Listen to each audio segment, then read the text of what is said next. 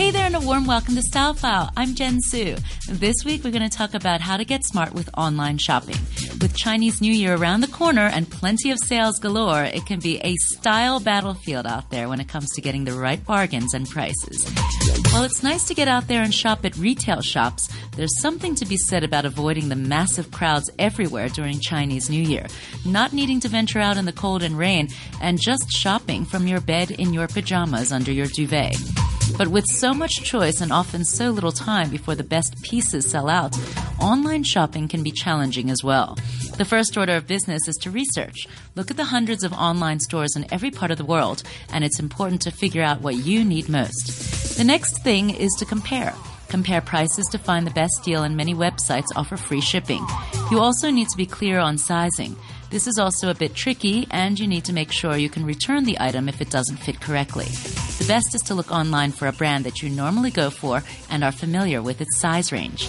Subscribe to mailing lists so that you can be alerted to flash sales and bargains. However, don't subscribe to too many, or you'll be bombarded by a lot of spam mail clogging your inbox. Checking out the online promo codes. An extra 10% off can make the difference. And also check out the shipping. Sometimes if you buy a certain amount, you get free shipping as well. Make sure you're clear on the return policy, for instance, if you have to pay extra to return an item or pay extra import duties when the item is shipped to Hong Kong. The most important thing is to do think about your budget and stick to it. Don't spend a lot of time on expensive designer websites if you can't afford what's there. It just causes frustration and is better to just scroll through those sites quickly. Ask yourself, do I really need this? Is this really on your list as a must buy or is it just an impulse buy? Also, are you buying the item just because it's on sale?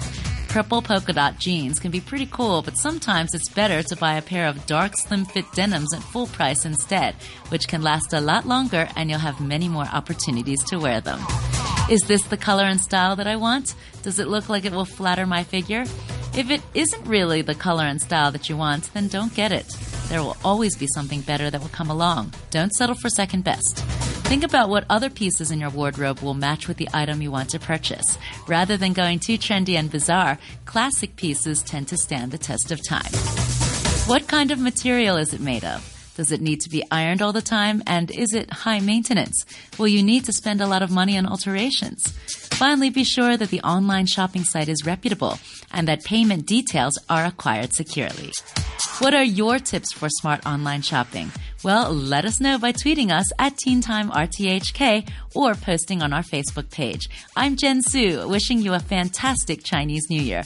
Catch you next week, same time, same place for the latest in style